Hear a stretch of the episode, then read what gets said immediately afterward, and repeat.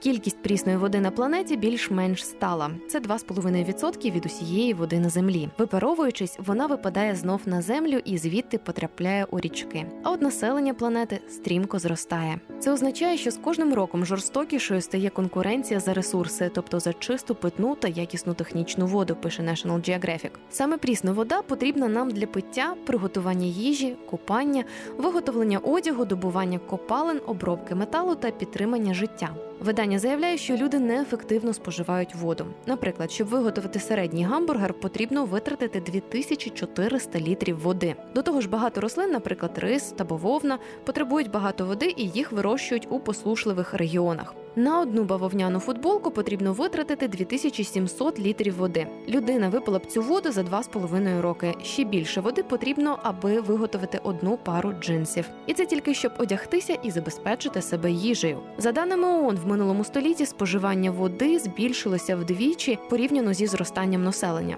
До 2025 року майже 2 мільярди людей проживатимуть у районах, які страждають від дефіциту води. Завдання людей у тому, аби навчитися ефективно зберігати зберігати, очищувати та розподіляти воду, яку вони мають, пише National Geographic. В Україні понад половина території наразі вже потерпає від дефіциту чистої води. Про це заявив голова громадської організації Чистий Дніпро Дмитро Надієв. Пише Укрінформ. І ключових тут два слова: чиста і дефіцит. Сьогодні говоритимемо про те, хто і як забруднює прісну воду в Україні і як цьому запобігти. Екосапіенс на громадському радіо. Це Екосапіенс, подкаст про свідоме життя на планеті, і я його ведуча Аліна Білобра. Програма виходить у партнерстві з громадською організацією Екодія.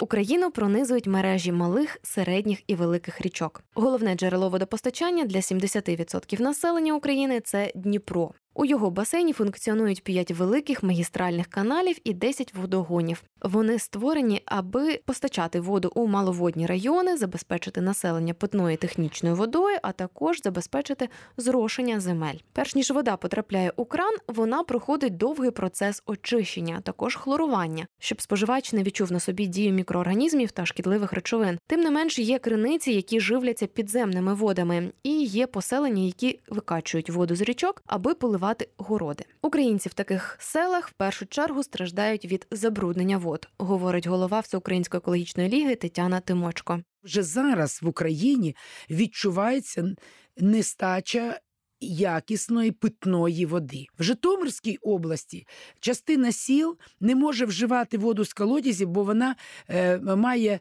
е, значний суттєвий вміст заліза, який унеможливлює користування цією водою. Самі ці колодязі руді, червоні стоять, бо ця вода весь час дає цим цьому колір, і цією водою просто не можна користуватися. Але в той же час поряд е, з Тримигородом в Житомирській області там де е, е, недавно ще був рудник Лебнінський, там е, у людей просто в колодязях руда вода. З неприємним запахом, якою вони також не можуть користуватися, бо розробка родовищ призвела до зникнення води в цих селах. Таке ж зневоднення і таке зменшення водності відбувається на Закарпатті. Я е, зовсім недавно приїхала з Ужгорода і говорила з людьми, які досліджують роками цю ситуацію і фіксують маловодність. Гірських в гірських річках взагалі зменшується кількість води. І коли ми починаємо задумуватись, що це різні регіони, е, різна, різні природні умови, в чому причина? Чому це відбувається? І ми можемо е, паралельно з цим спостерігати, що е, там, де є в річці вода, вона непридатна для використання. Значна частина вод південного, східного і південного регіону засолена, бо в неї десятки років. Мільйони кубів засолених шахтних вод скидають безперервно. І ці води йдуть річками, ними поливають городи, е, засолюють ґрунти і і виходить з обігу значна частина е, площ поливних цими засоленими водами. Е, очисні споруди. Більшість очисних споруд в Україні не мають достатнього режиму обладнання, щоб очищати ці води. І я тут не можу не навести приклад е, двох річок е, Случ і Хомора. Е, Критична ситуація, наприклад, е, в Житомирській і Хмельницькій областях, е, коли цього літа знову відбувся черговий, на жаль, е, замор риби, е, що означає, що е, це, це була м, непридатна для існування живих організмів вода. Е, Постійні замори е, риби відбуваються в річці Рось. Яка протікає Київською і Черкаської області, і от в межах Київської і Черкаської області, особливо в Черкаській області, бо це ближче, ну нижче ще по течії. Там е, третій рік поспіль відбуваються замори риби, які наносять збитки природному середовищу на мільйони гривень. І цих прикладів можна назвати ще безкінечну кількість. Я повторюю, від сходу до заходу. Причудова річка Оріль в Дніпропетровській області, Самара, Вовча, вони просто е, в деяких частинах е, їхнє русло е, майже перетинається влітку. Та ж сама Рось влітку в районі Богослава можна перейти, не замочивши взуття по камінню, просто перейти таку прекрасну і потужну річку, і це факт. І такий же факт е, ми маємо і в інших регіонах України. Такі факти маємо. І тут ми маємо говорити про е, не просто про кризову ситуацію, а про трагічну ситуацію з водними ресурсами України. Другий за розміром басейн в Україні це південний Буг з притоками. Територією України течуть також річки Дністр, Дунай, Дон та Вісла. Їх ми ділимо з сусідами. В Україні тільки у 2017 році були схвалені жорстокі правила щодо контролю за скиданням стічних вод підприємствами, які вже багато десятиліть діють у Європейському Союзі. Після об'єднання Міненерго та Мінприроди Державне агентство водних ресурсів тепер підпорядковується об'єднаному міністерству енергетики та захисту довкілля. Всеукраїнська екологічна ліга розробила низку рекомендацій для нової влади щодо захисту вод. Перша рекомендація не вимагає фінансових витрат, говорить Тетяна Тимочко. Е, Ми сформували цілий пакет пропозицій щодо зміни водної політики в Україні. І я повторюю, що з цього того часу це вже більше 15 років. е, Кожному новому уряду, е, кожному складу Верховної Ради і екологічному комітету Всеукраїнська екологічна ліга надсилає ці пропозиції. Можу сказати, що за цей якби досить довгий час е, відбулися певні подвижки, відбулися зміни е, певні до законодавства. Ми готували ці пропозиції. Е, Вони стосувалися в першу чергу збільшення ставки платежів за забруднення навколишнього середовища, збільшення ставки платежів за спецводокористування, тобто ті, хто користується водою, мають більше платити, і тоді це буде економічний стимул зменшити водопостачання, берегти воду. Вже в рамках підписання угоди е, України і ЄС е, про асоціацію е, серед директив є така водна рамкова директива, яка знайшла своє відображення, певне відображення в законодавстві. І Я пам'ятаю ще в 2012 році, коли тільки намічався цей шлях до Європейської асоціації, то вже е, були зроблені певні нап- напрацювання щодо басейного принципу управління, інтегрованого управління водними ресурсами. Можу сказати, що і е, до нинішнього складу Верховної Ради, і до нового уряду Всеукраїнська екологічна ліга надіслала абсолютно чіткі пропозиції. Я хотіла би їх озвучити, бо ну насправді вони з одного боку є такими, що можуть е, бути складними інституційно і фінансово. А є такі кроки, які не тягнуть за собою витрат з державного бюджету, але можуть суттєво. Змінити ситуацію. От почну з таких кроків, які повторюю, не витрат... не потребують ніяких витрат з державного бюджету чи з бюджету, наприклад, е, господарюючих суб'єктів. Е, Це законопроект, який Всеукраїнська екологічна ліга вперше подала в 2012 році в Верховну Раду через народних депутатів. І ми після того чотири рази поспіль е, в різні скликання Верховної Ради подаємо цей законопроект про заборону використання фосфатних мийних засобів. е, І перехід на інші е, мийні засоби в Україні. Тільки цей крок, е, який би законодавчо врегулював заборону для торгівельних мереж і виробників реалізовувати і продавати в Україні фосфатні мийні засоби, призвів за дуже короткий час від 3 до 8 місяців до кардинального поліпшення стану водних ресурсів. Бо фосфатні залишки, які потрапляють через е, очисні просто в річки або іноді напряму в річки України, виступають в ролі е, добрива для водних рослин. Відбувається бурхлива тепла е, погода навесні, е, підвищення температури водойм. І плюс ці е, якби добрива е, призводять до бурхливого зростання водоростей. Е, вони ціле літо мають цю підпитку, ціле літо зростають, але тут же частина з них поступово це безкінечний процес, поступово відмирають. І оці залишки відмирання водоростей стають джерелом вторинного забруднення ресурсів водних ресурсів. Але коли самі водорості зростають, вони забирають кисень.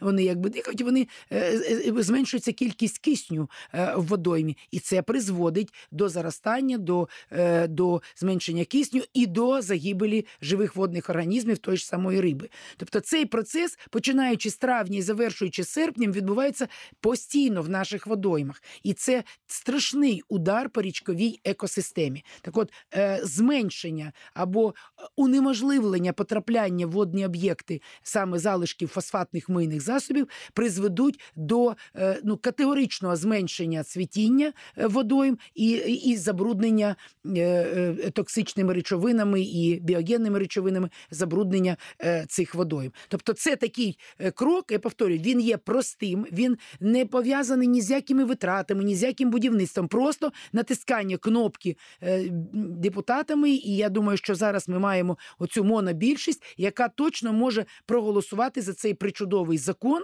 якщо насправді ці люди думають про природу, думають про людей і про Україну. І повторюю. Е, Неприйняття цього закону для мене е, відверто е, означає, що всі попередні скликання депутатів були зацікавлені якимось чином в тому, в той в тому мільярдному бізнесі продажу фосфатних мийних засобів, які є в Україні.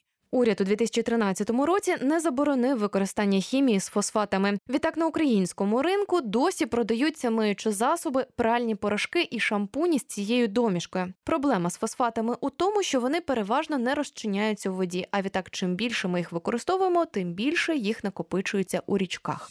Екосапіенс на громадському радіо. Поки на законодавчому рівні питання фосфатів не врегулювали, можливо, ми могли б поступово відмовитися від фосфатних миючих засобів і замінити їх іншими. А ще ми могли би прати у машинках чи вручну один раз на тиждень або раз на кілька тижнів. Економити воду під час миття посуду також варіант. Голова Всеукраїнської екологічної ліги Тетяна Тимочко вважає потрібні системні зміни, і екологічну освіту громадян потрібно покладати не лише на громадські організації. Ми е, займаємося величезною просвітницькою роботою з дітьми, е, починаючи від дитячих садочків, в усіх школах зі студентами. Ми проводимо таку роботу роз'яснювальну з населенням щодо зменшення споживання води, щодо зменшення е, використання мийних засобів і таке інше.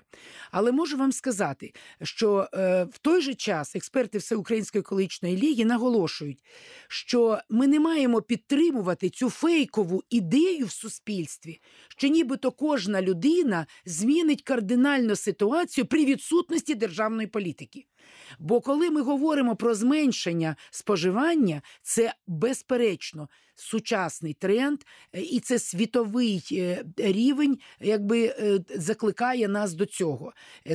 Зміна моделей виробництва і споживання це один із засадничих принципів сталого збалансованого розвитку. І, безперечно, над цим треба працювати. Але в такому разі оцю просвітницьку роботу має здійснювати не громадська, не тільки громадська, а в першу чергу державна інституція від дитячого садочку, де дітям це розказують, показують, і це спеціально записано в програмі, до школи початкової, середньої, де всі підручники, де вся методична база вчителів, де все навчання вчителів, а потім дітей спрямоване на це зменшення споживання природних ресурсів, збереження довкілля, і потім в вузі на кожному факультеті, в кожному вузі, незалежно від спеціалізації, має викладатись предмет основи екології, основи сталого розвитку для того, щоб спеціаліст, який виходить з вузу, мав оцю елементарну екологічну грамотність і ніс ці знання далі в своє виробництво, в свої сектори економіки. Це можливо лише за е, потужної освітньої державної політики. Цього в Україні немає. І зусилля десятків громадських організацій. Я можу сказати за всеукраїнську екологічну лігу, е, всеукраїнська дитяча спілка екологічна варта, товариство охорони природи, екологія права людини, там національний екологічний центр, зелений світ і, і асоціація рибалок України, і ще десятки, десятки національних і місцевих організацій здійснюють цю роботу. Але повторюю, це має бути більш системно на державному рівні. І тоді ми можемо вимагати від людей от таких дій. А головне. Держава має змінити свою водну політику. Ну, якщо ми зараз не заборонимо використання фосфатних мийних засобів, як це зробили більшість країн світу. Не просто якась одна більшість країн світу відмовилися від фосфатних мийних засобів, тому що тут є прямий зв'язок за зростання водоростей, заростання водойм, знищення водного середовища. То тоді ніякі зусилля звичайних людей не допоможуть. Це знаєте, буде як як звичайна картинка. Ти роздільно збираєш е, сміття в своїй квартирі, потім ти виносиш ці три окремих кульки, приїжджає машина і забирає все разом. Якщо немає державної політики, відбувається демотивація. Людей, які спрямовані на збереження природи, основними забруднювачами Дніпра, за даними національної доповіді про якість питної води та стан водопостачання, є підприємства чорної металургії та агросектор. Ці забруднення складають 20%. А також комунальні підприємства. Їх частка забруднення складає понад половину. Саме вони скидають неочищені стоки у річку. І Всеукраїнська екологічна ліга е, закликає урядовців і Верховну Раду, і уряд е, категорично збільшити. Ставку платежів за спецводокористування для великих промислових підприємств і за скиди забруднених вод. Станом на сьогоднішній день ви можете в статистиці подивитися, скільки неочищених або недостатньо очищених зворотних вод скидається назад в водоймі. Тобто держава цю статистику від підприємств приймає. Вона їм нібито дозволяє і говорить: ну добре, ви тут скинули забруднені води, заплатіть отакенний штраф. Але сума платежів, які роблять підприємства, причому кількість забруднених і неочищених стоків, вони самі якби собі нараховують, то ці копійчані витрати з їхнього е, бюджету бізнесового вони не покривають ті грандіозні збитки для довкілля, для всієї країни, для мільйонів людей, які споживають цю воду. І от саме тому ми вважаємо, що треба терміново переглянути систему платежів. За забруднення водойм, за скидання неочищених стоків, і категорично треба заборонити взагалі скидання неочищених стоків. Кожне підприємство має розробити програму. Е, ця програма має бути погоджена з відповідним міністерством про е, будівництво у себе зворотного оборотного циклу водовикористання. Тобто вони взагалі мають перейти до внутрішнього очищення вод і не і, і відмовитися від скидання е, промислових вод які були використані промисловості е, назад водні ресурси. От подивись, подивіться, що відбувається. Металургійні підприємства забирають з річок воду, потім назад скидають. І коли я весь час говорила, ну е, для охолодження вони беруть воду в більшості для охолодження. Чого ви скидаєте назад? Вертайте собі на коло і використовуйте подальше. Ні, бо вони скидають воду на два 4 градуси вищою, ніж вони її забирають з природної водойми. Ну, безперечно, вона додатково ще забруднена. Але сам факт, вони скидають більш теплішу воду і цим самим призводячи до додаткового впливу на водні ресурси. Забруднюють воду і очисні споруди. Очисні споруди входять до складу водоканалів і є вторинними забруднювачами річок. За даними моніторингу ВОЗ і ЮНІСЕФ щодо доступу до безпечної води та санітарії, щонайменше майже 2 мільярди жителів планети змушені пити воду, забруднену фекаліями. Ще більша кількість людей отримують питну воду через системи, які не відповідають елементарним нормам санітарії. Очисні споруди в Україні будувалися всередині минулого століття. Вони застаріли і не дозволяють ефективно очищати воду, говорить Тетяна Тимочко. І ми можемо сказати, що 80% очисних споруд в Україні або е, не працюють, або працюють з мінімальним ефектом, бо обладнання старе. От якщо ми говоримо про ту ж саму Хомору і Случ, то, наприклад, е, в селищі міського типу Миропіль не працюють очисні споруди. І мешканці, коли ми робили цю експедицію, експерти Всеукраїнської екологічної ліги, е, мешканці сказали, що очисні споруди не працюють, тому що там відсутне енергопостачання на очисні споруди. Ну як вони можуть працювати, якщо три роки немає енергопостачання на очисні споруди? Або працюють е, інші споруди з перебоями. Взяти ті ж самі очисні споруди міста Києва, величезного міста, багатомільйонного і інших міст. Тобто от ця система, вона складна, вона пов'язана з водокористуваннями, водовідведенням для великих міст. І тут також потрібні серйозні кроки. І е, в бюджеті кожного міста мають бути закладені ці кошти для того, щоб розпочати е, ну, ревізію, е, заміну, е, реконструкцію, оновлення і будівництво нових очисних споруд. Якщо наші міста будуть і далі скидати неочищені комунальні стоки в річки, то ми ніколи не піднімемо ситуацію на краще. Ми будемо просто далі далі втрачати е, воду. Зараз ми говоримо з вами про якість, бо забруднення йде біогенне, хімічними речовинами, промисловими стоками. Ну, до речі, з комунальними стоками, крім е, фосфатних мийних засобів, потрапляють інші миючі хімічні речовини, дуже активні. Туди ж потрапляють е, е, відведені е, стоки з мийних станцій в містах. Е, я вже не кажу про абсолютно відкриті, без очисних споруд, е, спуски дощової каналізації. І е, це здається, ми цього не бачимо, але тільки місто Київ має 42 випуски дощової каналізації, які працюють взагалі без будь-якого очищення. Тобто, все, що змивається дощами, е, все, що зі снігом, всі соляні е, розсипи взимку, всі викиди токсичних речовин, коли газує машина і воно є на асфальті, а потім дощем смивається, вся пилюка, вся грязюка, все це потрапляє просто прямо в річки без будь-якого очищення. От просто без будь-якого очищення. Уявіть собі цей фантастичний набір, цей коктейль хімічних речовин, який знаходиться в наших річках, і тому говорити про те, що цю воду потім можна якось використовувати для питного водопостачання, це ну це просто якийсь злочин проти всього народу і проти е, майбутнього нашої нації.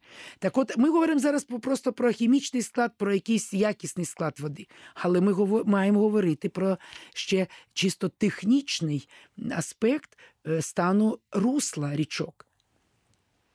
Бо практично всі річки України перегороджені великими і малими гідроспорудами.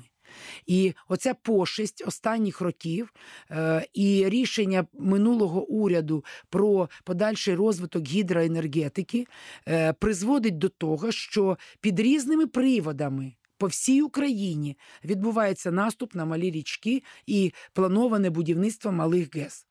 Якщо взяти всі заплановані малі гідростанції, скласти разом і подивитися, скільки енергії вони виробляють, цей відсоток буде аж 1,2 від всього енергобалансу. Для чого нам виробляти цю енергію, яка е, збагачує власників цих станцій і дає їм за рахунок зеленого тарифу додатковий прибуток, і знищувати всі річки України? Ну як це може бути співрозмірне? Власників цих гідротехнічних споруд і цих компаній, які будують малі ГЕСи по всій Україні, ну їх може 100 в усій Україні. Чому інтереси ста людей, ста компаній е, мають превалювати над інтересами мільйонів людей, які живуть в цій країні, і тисяч річок, які просто зупиняються в течії? Тобто це технічне питання, розумієте, технологічне. Річка тече, якщо її перегородили гідроспорудою, вона притишує свій ход. І ще раз притишила, і ще раз. І якщо на одній річці стоїть декілька таких гідротехнічних споруд, дамби, геси, ще якісь загати, вона зменшує свою течу і зупиняється. А ще страшна біда, коли незаконно з цієї річки відводять в бік праворуч і ліворуч для незаконних ставків воду. Її просто крадуть, її просто забирають. Річка вмирає, річка вмирає на наших очах. А плюс іще видобування піску на великих і малих річках. І це відбувається на наших очах. в акваторії Києва.